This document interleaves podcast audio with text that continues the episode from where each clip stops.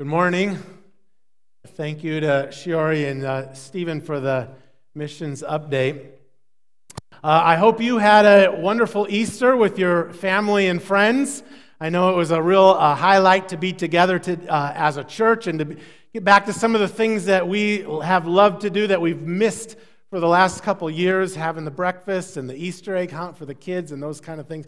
When we were having the Easter egg hunt, it reminded me of uh, when my son Dawson was just a little guy, like two and three years old. He loved Easter egg hunts.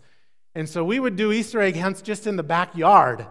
And uh, oh, he would be walking around looking for eggs with his basket. And uh, well, he didn't know at the time, and I'm sorry, Dawson, but uh, I would come up behind him and take the egg out of the basket and, oh, Dawson, look, there's one over here. He'd be looking for the same eggs for an hour, six eggs over and over and over again. And, uh, but he, never, he loved it. It was great. And, uh, and I hope you had a great uh, Easter with your, with your family. Uh, Good Friday and Easter is kind of like a pinnacle, like John said, it's the headliner.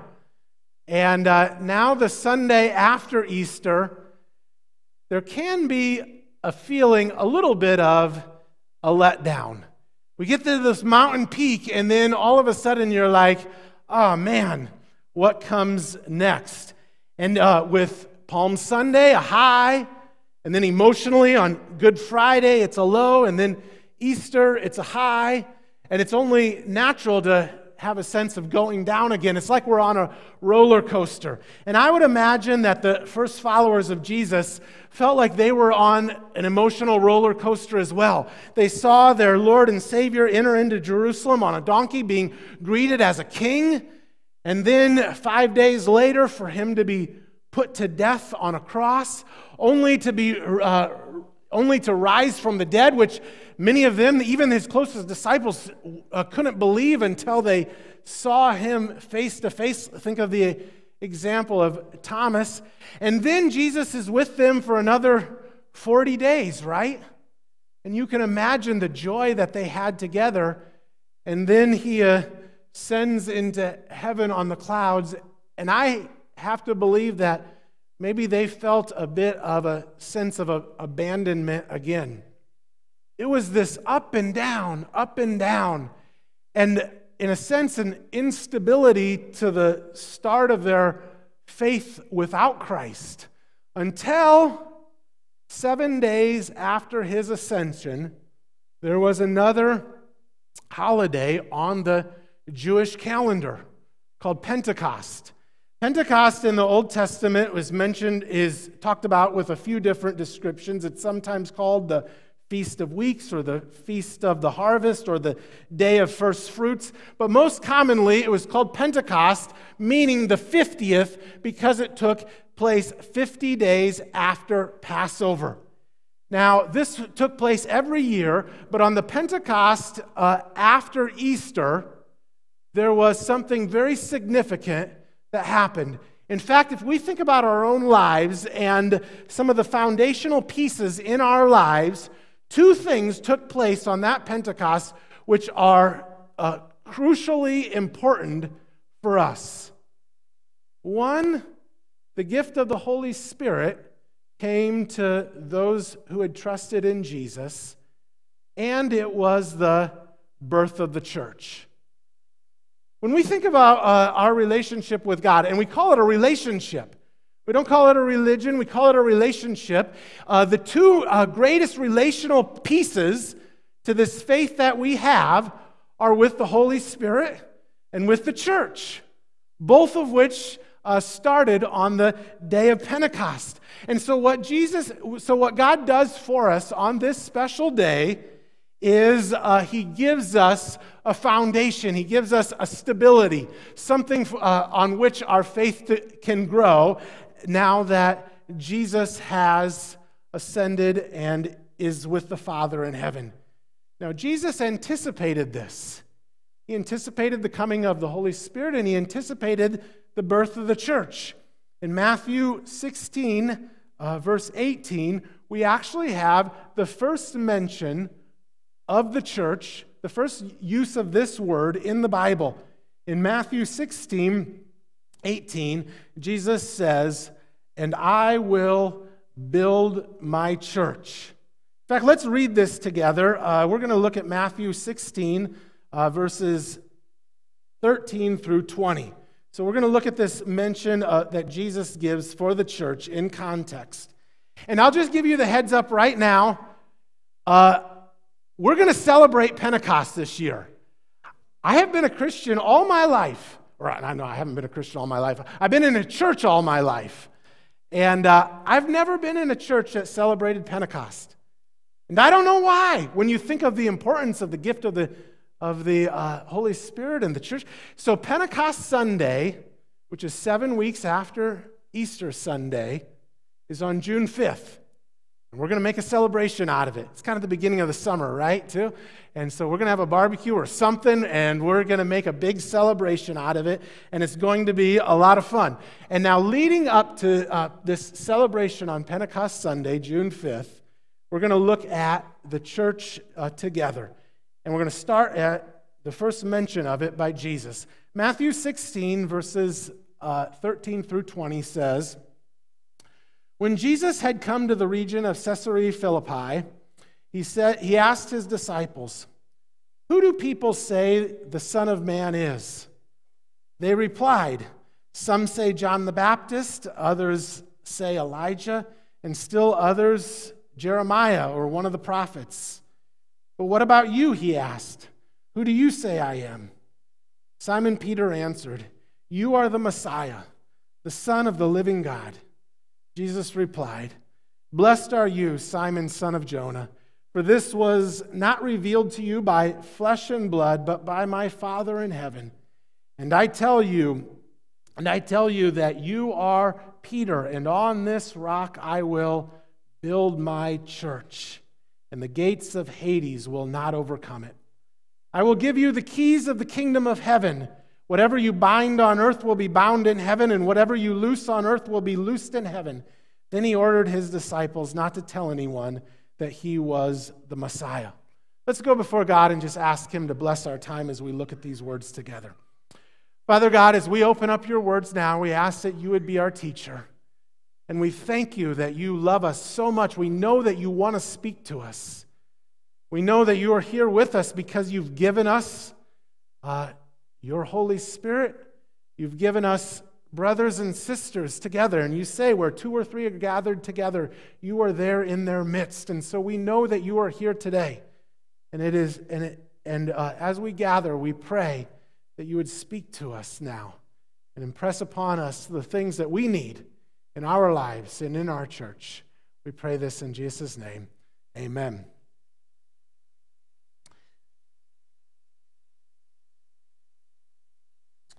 As we, look, as we look forward to our Pentecost Sunday celebration, we're going to study God's Word together in, this, in a sermon series that we're going to have for seven weeks starting today called Life Together and Life Apart. And the title of the series actually comes from the meaning of the word that is used here for church. In Greek, the word is ekklesia, and it literally means a set apart community or a set apart assembly.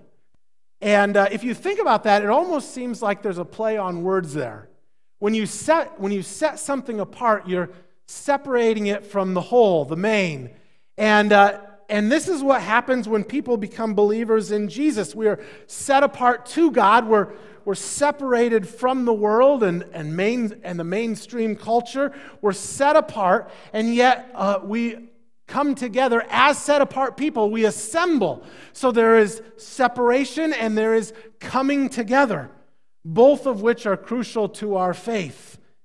In the history of the early church, what we see happening uh, and we'll look at some of this as we look toward at, in the book of Acts uh, as we anticipate Pentecost. We see people being separated. Sometimes they're separated by persecution, that uh, because of their faith, difficulty comes in and they're forced to scatter. But the first thing they do, wherever they go, wherever they scatter to, is they begin to gather together. They assemble for worship and for the word and for the work of, the, of of God. And this is the church. This is what we call the church. Now, this set apart assembly, I think, has even more meaning to us now that we have been through the last couple years in the pandemic. Right? It was, it, we, were, we were forced to separate, we were forced to be set apart for a season. For a while, all we heard was shelter at home. And kids didn't go to school, and we worked from home, and we had online church. There was a separation of being set apart for a season. And there was, I, I think back on those, uh, on the, those, the early part of those days, and I, I can remember Chelsea and I talking and saying, there's something good about what we're experiencing here because all of a sudden we slowed way down. We didn't have nearly as many activities. We weren't running from one thing to the next. And the, sl- and the slowness was good for us. We ate more dinners together as a family. We read the Bible together. We prayed together. Uh, you know, personally, I, I had more time to just spend with the Lord. Something in that was good for us spiritually. But then after a while, you sensed we can't keep going like this. Not completely. It's good to be set apart. It's good to have that time alone with the Lord, but we're but God created us in his image as relational beings to gather together. Dietrich Bonhoeffer wrote a book, uh, Life Together, and in his book, he talks about having a day alone and a day together. And he said the purpose of the day alone is to prepare us for the day together. And I want to encourage us all that we have that alone time with God. That every day we, if, if possible, we, we draw away just to be with God. But it is in that, it is in that time with the Lord that we are strengthened to come back together so that we can love better, that we can be more patient, that we can be strengthened by God, because God has called us to be a set apart assembly, to come together to do the work of God. And so, what we read about here in Matthew 16 are some foundational truths for what it means to be a church, a set apart assembly. And, and with the remaining time that we have together, I want to highlight three things that come from Jesus' teaching here. The first thing that we can say about the church is that Jesus is in charge of the church. Jesus is in charge of the church no matter what title someone has, no matter what leadership position uh, someone has within our church, Jesus is the head. He's in charge. Jesus said here in verse 18, I will build my church. This is Jesus' church. And, uh, and Jesus commends Peter for what he says. And he says he's going to use Peter's, Peter's testimony, uh, but it's still Jesus' church. The church, it says in Colossians 1.18 and Ephesians 5.23 that Jesus is the head of the church. Now, as the head leader, he's good at delegation. He's good at empowering others. And so he empowers pastors, he, uh, he empowers uh, leaders, he empowers actually all of us who have the gift of the Holy Spirit in us to do his work. But, uh, but as we do, we look to Him for His guidance. Ask that He would guide and direct us, that He would teach us, and that we would do it in the way that He wants done with patience and kindness and generosity. So, the first thing we see about the church is that Jesus is in charge of the church. The second thing is that the church is to proclaim who Jesus is. More than being an assembly that's a social club or we get together just for friends, we come together to proclaim who Jesus is. In the passage, Jesus asks his disciples, Who do people say I am? And the public opinion of Jesus was actually fairly flattering. They say, Some say you are John the Baptist, and others Elijah, and still others Jeremiah or one of the prophets, all heroes of the faith. Jesus had a good reputation going on. But Jesus then says, But what about you? Who do you say that I am? Now, before we get into the answer that the disciples gave, I just want to impress that question upon you. If Jesus were to stand here before us today and he were, was to ask us, But what about you? Who do you say that I am? Who would you say? In fact, uh, your answer to that question is the most important thing about you. Uh, our understanding of who Jesus is and who he is in our lives is the most important thing. And so I encourage you to wrestle with that. Now, as, the, as Jesus presented uh, it to the disciples, Peter spoke up as the group's spokesperson, which he has a tendency to do. He seems to always be the first one to speak. Sometimes it seems like without thinking about what he's going to say. I heard one preacher say, Peter must have wore peppermint socks as much as he liked to put his foot in his mouth. Uh, uh, but here he nails it. Here he has just the right answer. He says, You are the Messiah, the Son of the living God. The Messiah was the anticipated king and ruler who would bring heaven to history and would rule over the earth as the Son of God. This is the one that the Jews had been longing for, waiting for. God's warrior to set all things right. And Jesus says, in a sense, bam, you nailed it. Good job. And he says, Peter, uh, he says, Blessed are you, Simon, for this was not revealed to you by man, but by my Father in heaven. God loves us so much that he longs to draw us to himself. He's the one that reveals himself to us. And I'm sure if we go around the room uh, today, so many of you could raise your hand and you could testify God did this. He put this person in my life. He put this, he orchestrated this situation. And I have, and I've come to faith because of what God has done. And praise the Lord. Because we're blessed not because of what we have done, but because of what God has done for us. He says, Blessed are you, Simon, for God has revealed this to us. And then to signify what Peter has said, the importance of it, he gives him a new name. His birth name was Simon, which means pebble. And now he calls him, he says, Now you will be called Peter, which means rock. Got an upgrade from a pebble to, to a rock. Now, Peter is so fundamental here to this to the Pentecost story that we'll look at. But I just want to emphasize that what Jesus builds his church upon is not a person, Peter as a person, uh, like he's a pope or something. He builds it a, upon Peter's testimony, what Peter has said about Jesus. Again, it is Jesus' church, and we as his church are to proclaim who he is. So let's just skip ahead to Acts 2 now and get a little foreshadowing of uh, what's coming. In Acts chapter 2, the story of Pentecost, Verse 14, it says, Then Peter stood up with the eleven, the 12 disciples minus Judas Iscariot, raised his voice and addressed the crowd Fellow Jews and all you who live in Jerusalem, let me explain this to you. Listen carefully to what I have to say. And so now, what is he going to say? Verse, jumping down to verse 22. Fellow Israelites, listen to this. Jesus of Nazareth was a man accredited by God to you with miracles, wonders, and signs which God did among you, as you yourselves know.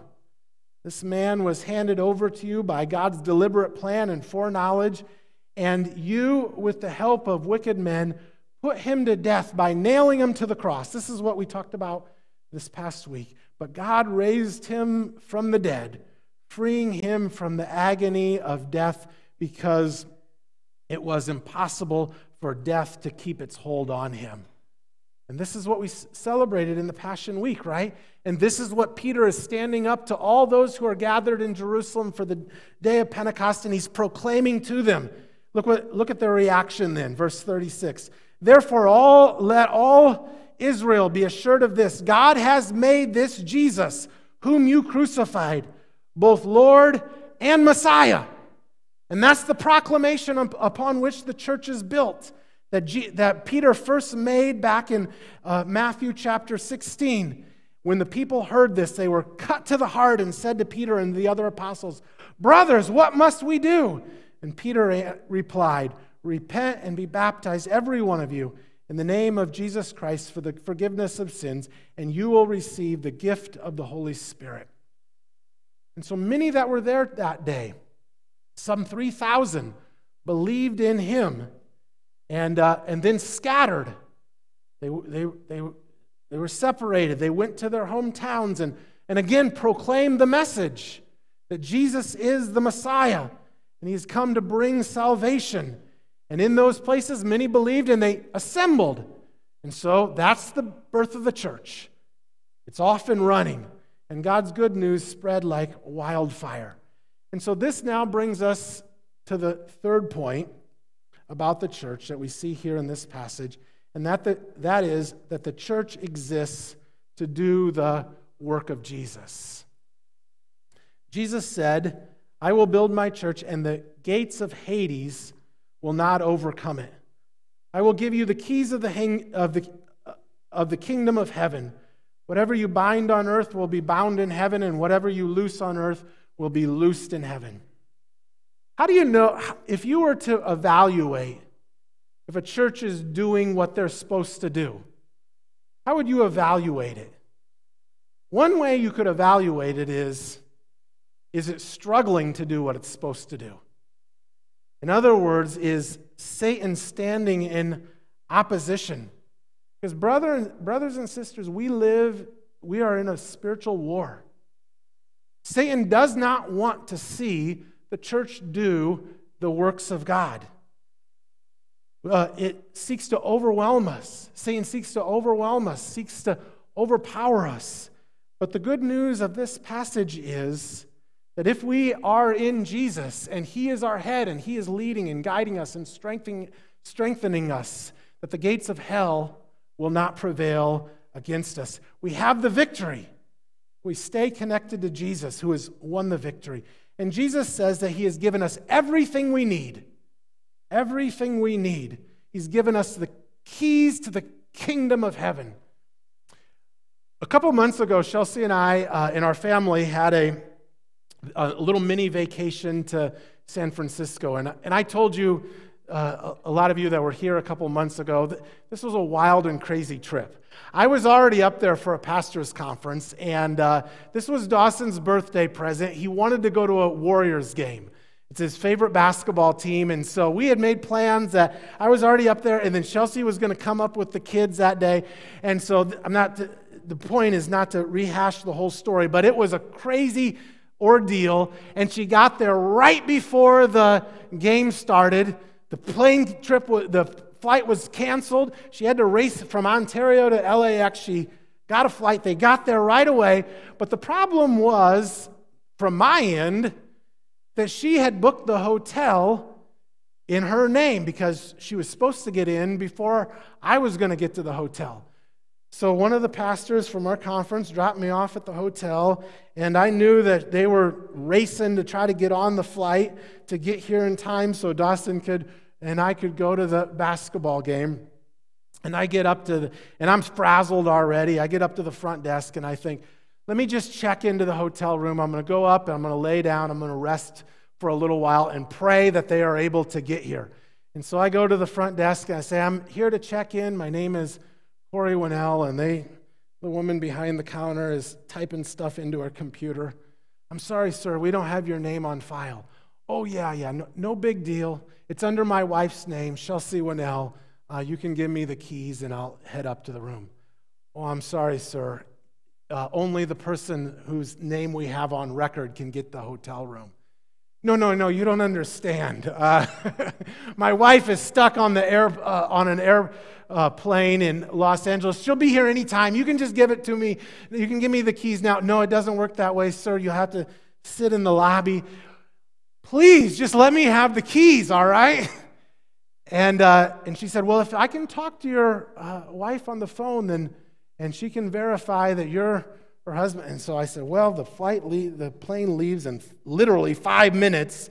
She's probably got her phone on airplane mode, but I call her and, and, and Chelsea says, I can't talk to you right now. We're about to take off. Just please talk to this lady. Tell him I'm your husband. And so she says, Hello, my name is Chelsea, and Corey is my husband.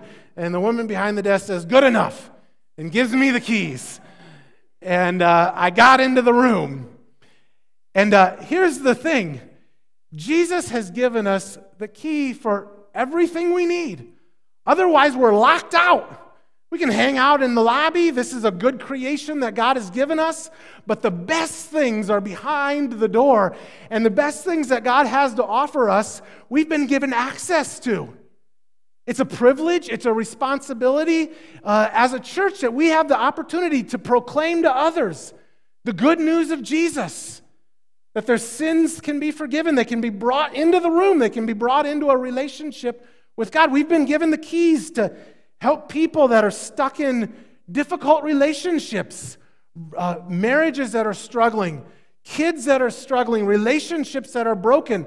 Jesus has something to offer. We've been given the keys. We've been given the keys to bring God's goodness into this community, to bring God's healing to, to people's lives, to those that are struggling with addictions or, or stuck in their sin. We've been given keys. As a church, we have so much to offer. We've been given keys to the kingdom of heaven. And so it is our opportunity to present to people the good news of God, what God can do if He comes into their life. Jesus describes it here as a ministry of binding and loosing. You see, Satan comes and he binds things, he, he gets us stuck in bad thoughts and a train of thought that we, that we just can't seem to get ourselves out of. We get stuck in our sin there, and there's bad habits and addictions. We get stuck in relating to people uh, with, in ways that just keep taking us down into the gutter. And Jesus says, Those things that you loose on, on earth will be loosed in heaven.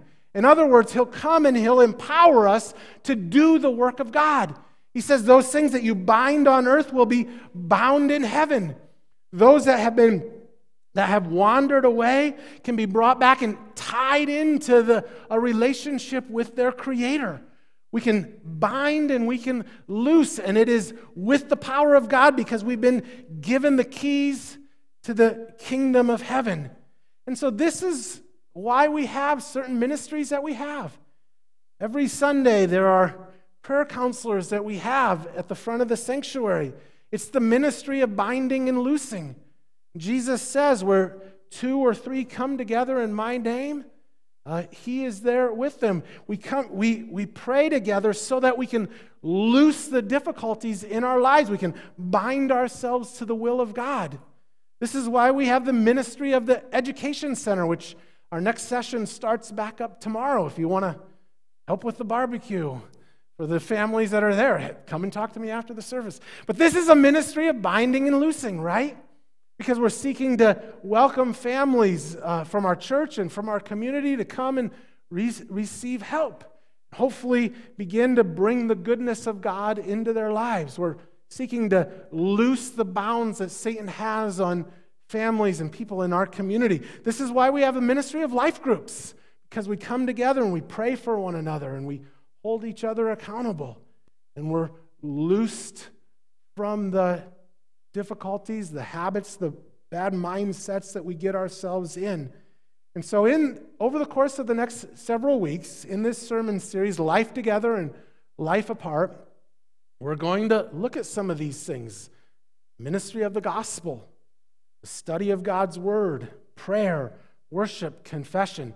Because in each of these things that we're looking at, there is a set apartness, something that we do on our own, and there is an assembly part that we do when we come together, and they go hand in hand. All of these things that we will be looking at. So, since this is a uh, sermon series on the church, as I close here, I just want to remind us of our mission statement as a church. We exist to spread a passion for God so that He is above all else in our lives, church, and community.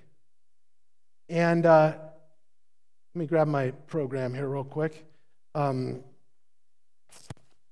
uh, Kylie uh, created a little drawing here that's in the bottom corner of your sermon notes. And uh, it kind of utilizes the, some of the words from our mission statement to spread a passion for God. And I asked her to put it in a, fl- in a fire because you think about a passion for God, there is a fire for God. And it kind of ties into the idea of Pentecost, right? Because God came on the day of Pentecost in what appeared to be like tongues of fire. And from this fire grow, uh, shoots up as we spread it to, so that God is above all else going up. There are three flames. The first one ties into the last part of the, the list in our mission statement. We grow uh, a passion for God in our lives, we grow individually. The second is we spread a passion for God in our church. And uh, that applies to worship. We gather together t- to worship so that He is above all else. And then lastly, we gather together to serve so that a passion for God uh, grows in our community, in our church community, and in the neighborhood around us. We seek to, to serve. And so that ties into what we are doing here in this um, sermon series as we prepare for Pentecost. This year, we celebrate Pentecost together as a church, and we do this because we need it. We need the Holy Spirit, our fellowship with God. We need our church, our fellowship with the family of God. And especially coming off the pandemic, we feel the importance, we know the value of having God's presence in us through the Holy Spirit, and the importance of having our church family together. And we need God's presence in our lives, and we need God's presence that comes through our relationship with one another. And so Pentecost is a birthday party for us. We're celebrating the birth of the church, uh, in, which includes the Holy Spirit, which lives in us and in the lives of one another, our brothers and sisters in the faith. And so I'm looking forward to how God is going to bless us over the course of the next six weeks. I'll invite our uh, prayer counselors to come forward now. And if you are here this morning and you would like to receive prayer about anything, um, you want to receive prayer uh, for anything that's going on in your life or, uh, or uh, those things that you're struggling with, I encourage you just to come forward and to uh, receive prayer during this time. As, uh, let me close us in prayer, and as I do, the worship team will come and prepare to lead us in our final song.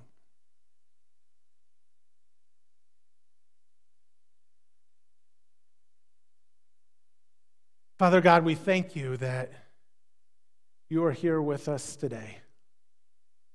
We thank you that you love us so much that uh, you long to just draw us into greater and greater fellowship with you and communion with you.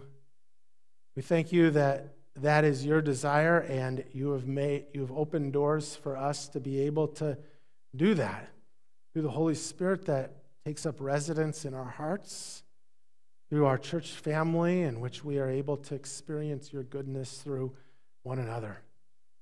And God, I pray that at, over the course of the next few weeks, as we study your word together, I pray that you would just knit our hearts together more and more Draw us uh, closer together as we recognize the value of, of this family that you have given us.